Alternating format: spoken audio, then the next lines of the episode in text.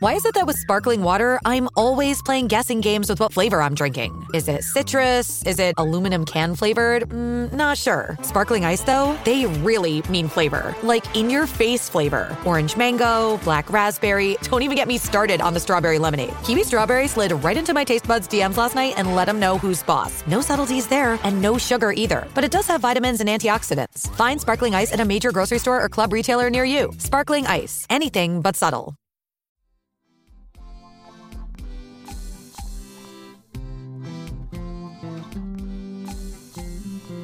Welcome to Baldhead Bible Podcast, making the Bible come to life, featuring the expository preaching of Dr. John Katzian. The man came running into the Israelite camp and he said, Listen, you've got to help us, oh Israel, please help us, help us. The men of Israel turned and they saw this man and he fell to his knees and he's breathing heavy and he's exhausted and they run over and ask who are you? And he said we're the gibeonites. We're being attacked. Please take us to joshua. We've got to talk to him. We need your help. Please you have to help us. And so the men lift him up and they take him over to joshua. Joshua at this point he's probably sick of the gibeonites the Gibeonites just lied to him and tricked him into making a covenant, and here they want more help. Well, this runner comes in and he's exhausted and he falls to his knees again and he's just run 25 miles. Gibeon is 25 miles west of Gilgal. 25 miles! That's a long way. Why, Joshua probably says to him, Why have you run all this way? What is your problem? And then the man from Gibeon says, Please don't let your hand relax against us. We're, we're your servants, right? We carry water for you. We chop wood for you. Please, you, you, you've got to protect us. You've got to help us. Joshua says to him again, Why? What's wrong? Well, in Joshua chapter 10, we find out what's wrong. See, Gibeon was a big city for that area. And Gibeon was called a royal city in Joshua chapter 10. And it says that its men were known to be warriors. Well, this is a big city whose men are known to be warriors. And you know what they do at the sight of Israel marching? when they hear the stories of what Israel did to Jericho and to the city of Ai, you know what this mighty city and mighty men do? They make peace with Israel. They trick Israel into making with them a covenant. You know, we heard about that last week. And and and this mighty city full of warriors, out of fear of the Israelites, makes a covenant of peace with Israel. Well, another king in the area, one of the Amorites. The Amorites were a tribe of people, and they were made up of various cities, and one of the Amorite cities was Jerusalem. And their king was King Adonai Zedek. And it says there in Joshua chapter 10 that when he heard that the mighty Gibeons in this big city full of warriors were so afraid that they felt they had to make a covenant you know what it did to Adonai Zedek, king of Jerusalem? Made him angry. First of all, those Gibeons to, to, to betray the Amorite people. But then, secondly, we've got to teach those Gibeons a lesson, you know? If they're willing to just give up, they could have fought. Why didn't they do anything? So, you know what the king did? King Adonai Zedek? he picks up his phone and he calls the king of Hebron, whose name is Hoham. Isn't that an interesting name? And says, Listen, we've got to get together. We got to build a coalition. Are you on my side? And Hoham says, Oh, yes, I'm on your side. Let's do this. And so Adonai Zedek then calls the king of Jarmuth. and His name is Piram. And Adonai Zedek asks Piram, Hey, king, King Piram, are you on our side? You want to go fight the Gibeons and then in turn fight the Israelites? And he said, Hoham is, yes, he's in. All right, let's do this. And so King Hoham, King Piram, and then Adonizedek calls up the king of Lachish. And the king of Lachish, you know what his name is? Japhia. J A P H I A. Japhia. And King Japhia says, Hey, I'm in. Is the king of Hebron in? Yeah, King Hoham, he's in. All right. Is the king of Jarmuth in? Yeah, King Piram, he's in. All right. Let's do this. And then finally, the next big city in that area is the city of Eglon. And so King Adonizedek calls up the king of Eglon, whose name is D E B I R, Debir, and says, Hey, King Debir, are you with us? Should we go battle against the Gibeonites? And he said, Is Hoham in? Yep. Is Piram in? Yep. Is Japhia in? Yep. Are you in? And Adonizedek said, Hey, I'm calling you. I am in. He said, All right, let's do this. Let's go defeat those traitorous Gibeonites. And so they develop this coalition of five Amorite kings. And they gather together and they surround the city of Gibeon, and they are about to wipe them out.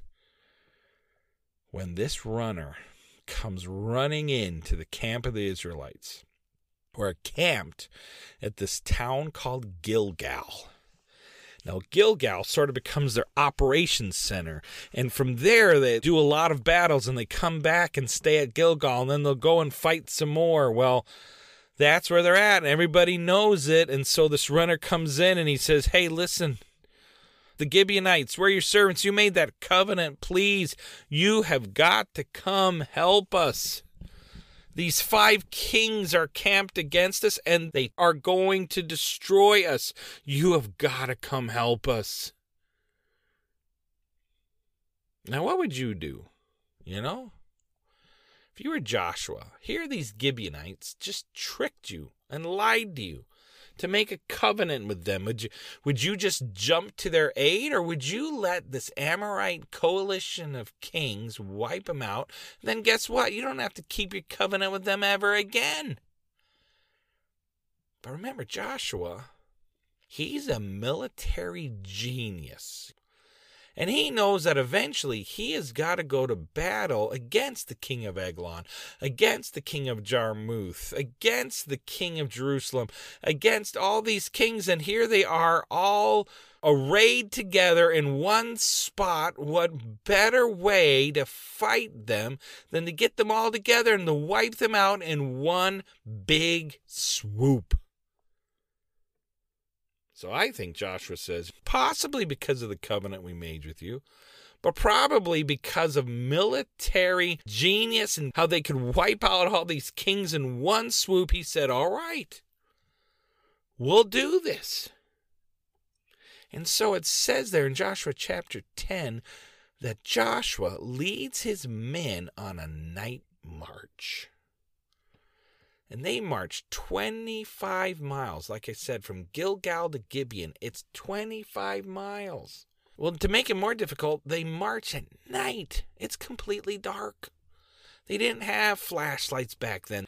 Maybe they had candles on torches and stuff like that, and they could light that way. But this was dark, and not only was it dark, they had to go up 4,000 feet. It was an ascent into rocky hill country. So they had to march 25 feet in the dark. They had to go up 45,000 feet of difficult terrain. They had to climb up and up and up and up.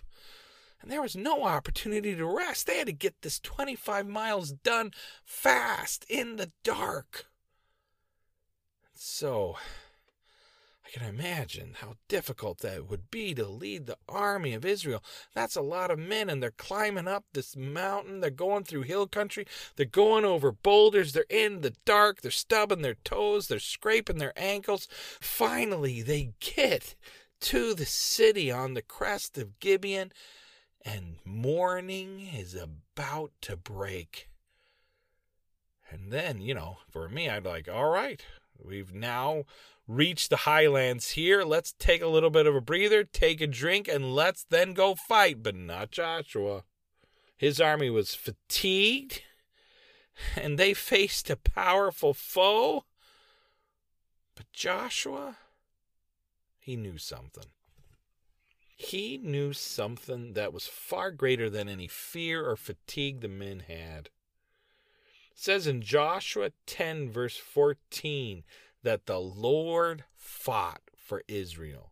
And over and over and over again in the book of Joshua, you see this phrase Don't be afraid, Joshua. Be courageous because I am fighting for you. The Lord fights for you. Joshua 1 8. The Lord fights for you. Do not be afraid. Be courageous. You can do this. And I think when Joshua got there, he thinks, I don't have time to wait. And number two, I've got the Lord fighting for me. Why would I wait? And so when they get there, they don't take a breather, they don't stop, they attack. And they fight the king of Jerusalem, and they fight the king of Eglon, and they fight this coalition of forces, these five Amorite kings. And it says that this coalition of kings they were afraid and it says that the lord threw them into a panic and again, God had said to Joshua, Do not fear them. Verse 8 For I have given them into your hands. Not a man of them shall stand before you. Joshua knew this from many battles before, but it seems like just as they were about to go to battle, God reminded them, I am fighting for you. Don't worry, not a man is going to stand before you. And it says, The Lord threw them into panic and the men fought and they fought them all the way and they pushed them away from Gibeon. It says they chased them the way of the ascent of Beth Horon and struck them as far as the strait and this narrow passageway of Azekah and Makkedah. And it's interesting in this whole passage, it says the Lord fights for you, but the men fought. It's this whole thing between God fighting on behalf of his people and the men doing what God has asked them to do. You see this interesting interplay between the human and divine factors and achieving victory in this whole battle. God fought for Israel and he was ultimately the reason they were victorious, but the soldiers had to fight. You know, I think it's interesting in our own lives, right? God says, I am for you but you've got to go out and do it. If God's called you to do something, if God's laid something on your heart, if God has supernaturally told you, go witness to that friend. If God has supernaturally told you, Go give money to this situation. I need you to talk to that person. I need you to be encouragement. If God's laid these promptings on your heart, that's supernatural, but you've got to do it. You've got to follow through and step forward and be courageous and witness to that friend, witness to that coworker when it makes no sense, you know? You've got to give money. Sometimes when you feel like, I don't know if I can afford this, but God's laid it on my heart, you've got to do it. God is the one who fights for us. But we've got to do what God asks us to do. Well, they got there early in the morning and they began to fight this coalition of kings. And man, were they winning. And like I said, if they, as Israel, could come against this five coalition of kings and begin to wipe out their armies, what a victory! Basically, their cities would be given to them because they would wipe out their armies. And then when they got to the cities, there'd be no army to defend them. This was awesome. Well, one way that the Israelites knew and Joshua saw that God was fighting for them, it's an amazing part of the story. They saw a physical presence of God fighting for them. No, he didn't show up with a sword or some sort of angelic army. No. He fought for them by taking massive rocks and just hurling them at the Amorite coalition. It says there in Joshua chapter 10 that the Lord caused massive hailstones or massive rocks to fall from the sky. And as the Amorites were running away in panic, he threw these massive stones and bonk, crushed five of them. Bonk, crushed one with one. Hop, hop, crushed another 10. And it says that more of the army of the Amorites coalition was killed by the rocks, the hailstones coming from the sky, sent by God. More were killed by those than by the Israelites themselves.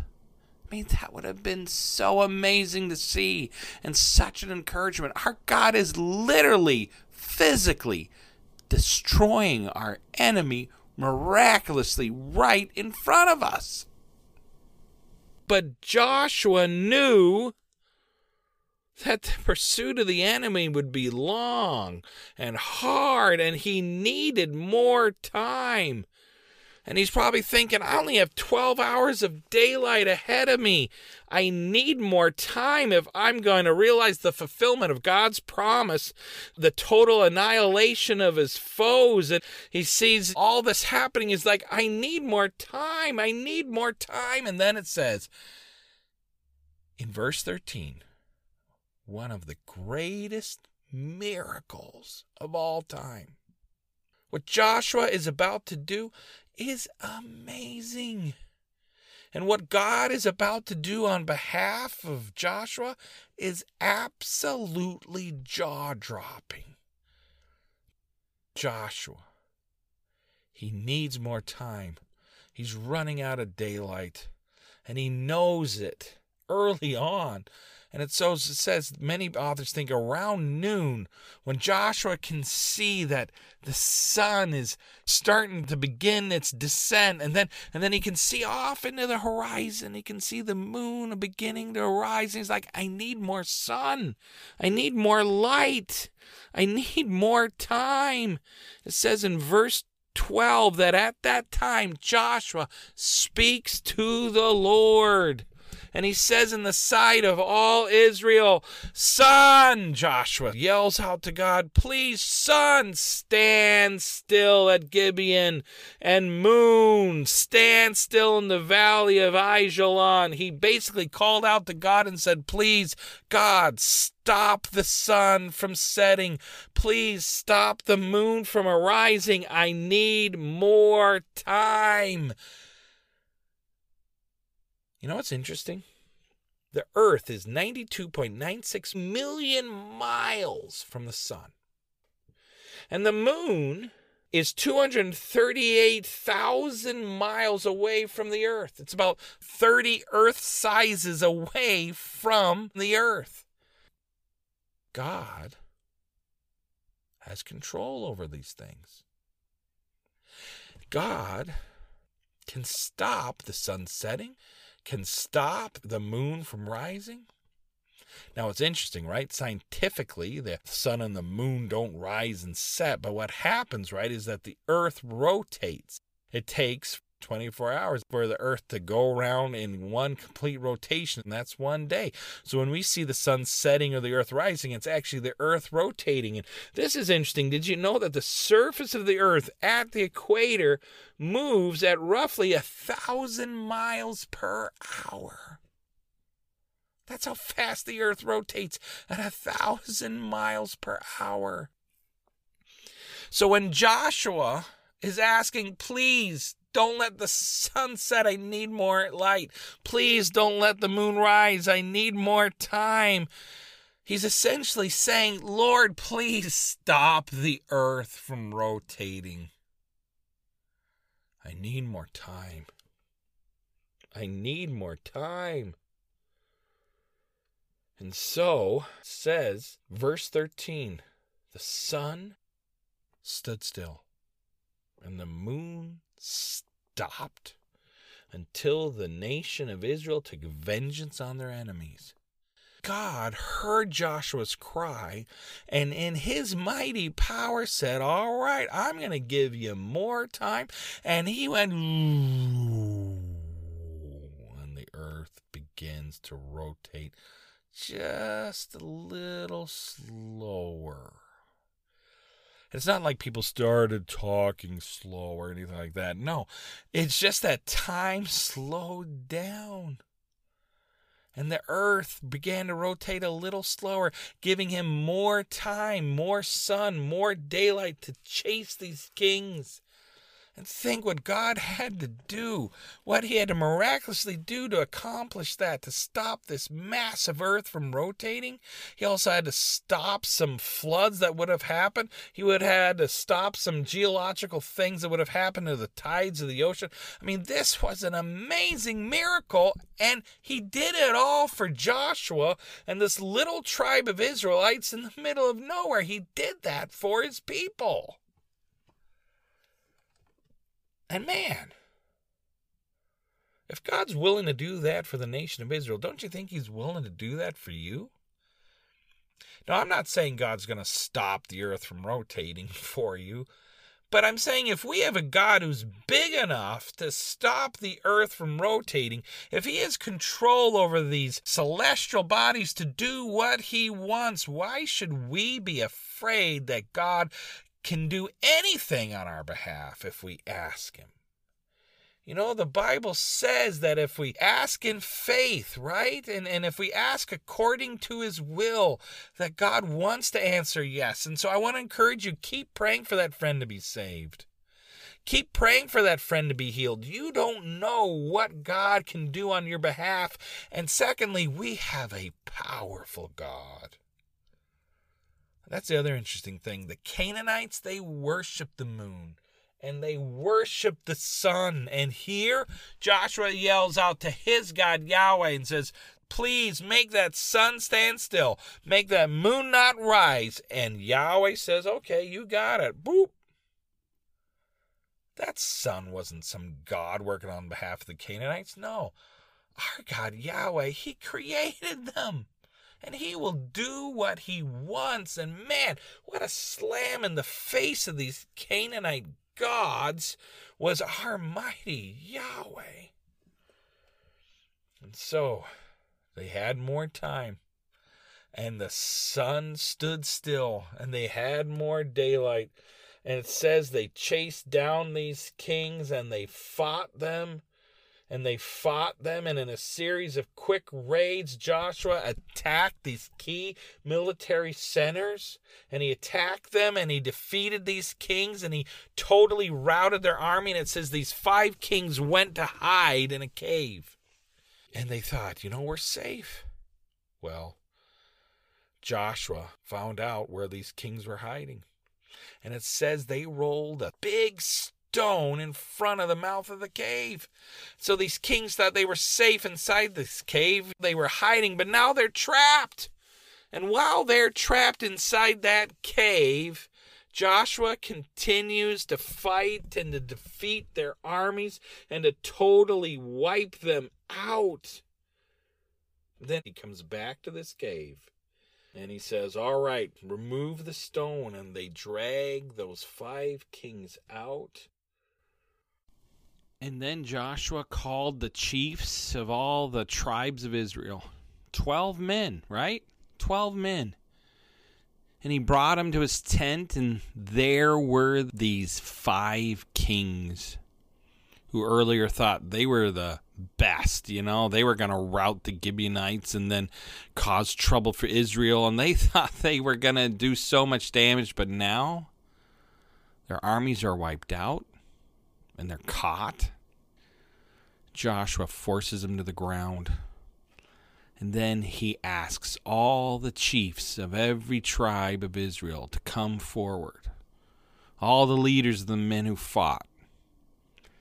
And Joshua says, I want you to put your feet on the necks of these chiefs. And as he's speaking, Joshua takes probably Adonai Zedek and pushes him to the ground and then puts his foot right there on the neck of him.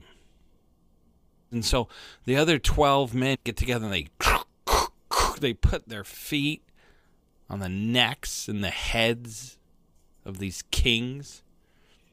And Joshua says, as we are doing here, we are representing what God is going to do for us here in this land. As we have our feet upon the necks of these prisoners, so the people of this land, it's going to be the same way before you. Don't be afraid and don't be dismayed because, as it says there in verse 25, for thus the Lord will do to all your enemies against whom you fight. They're going to be just like these men with their heads down, and your foot is going to be upon their neck, symbolizing complete dominance. Be courageous. Fight on. And then they hung him and they executed him right there. And he wanted everybody to know that these five kings were routed and that they were dead. And then the rest of chapter 10, you hear about how Joshua makes these quick raids into these cities, into Makkedah, Libnah, Lachish, and Eglon. They no longer had men ready to fight for them, right? Because he defeated them in that battle and these cities, ranging from north to south in that lower southern region, they guarded the approach to the southern highlands. So, in this part, Joshua, in one move, is basically conquering all of southern Canaan. And then he goes deeper into the southern region and he defeats two chief walled cities, Hebron and Debir. And all of these massive victories were an amazing victory for Joshua and Israel. And all these kings and their lands Joshua conquered in one campaign. Why?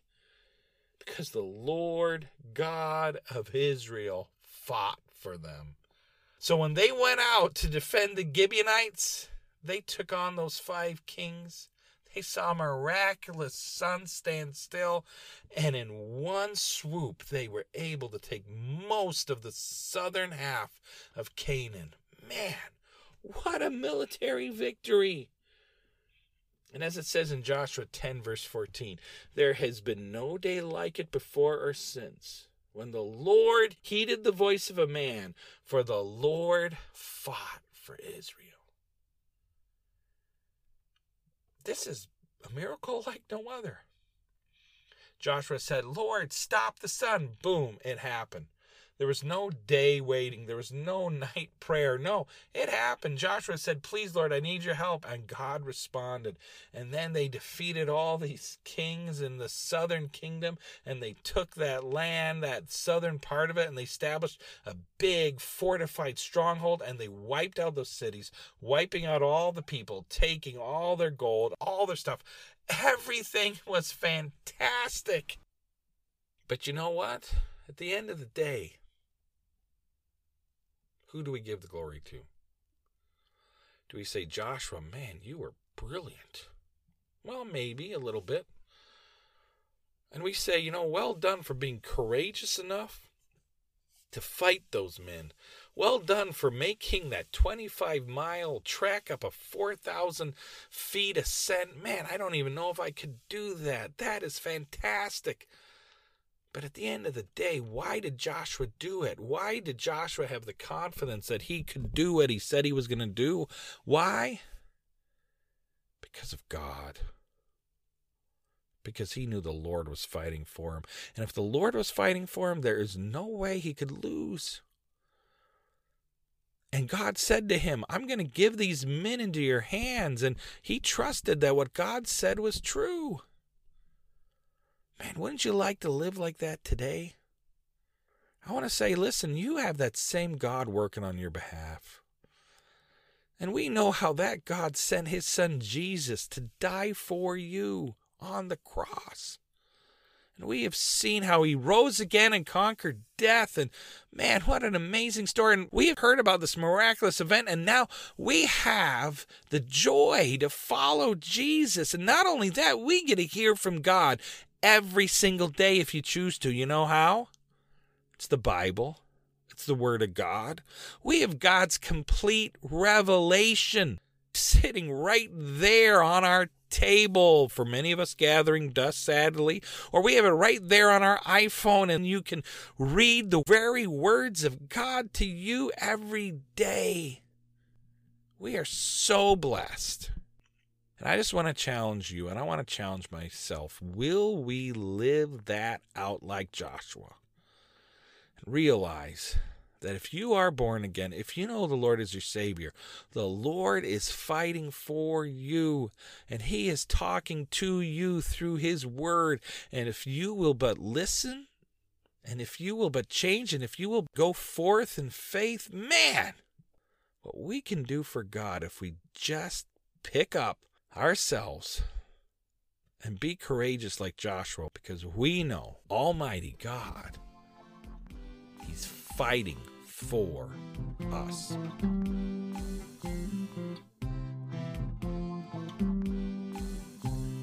Thank you for listening to Baldhead Bible Podcast. If you have any questions or comments, we would love to hear from you. You can comment on our Facebook page or email us at baldheadbible at gmail.com. If you would like to support this podcast, please check out our Patreon page at www.patreon.com slash baldheadbible. Baldhead Bible Podcast, making the Bible come to life. New episodes added every week.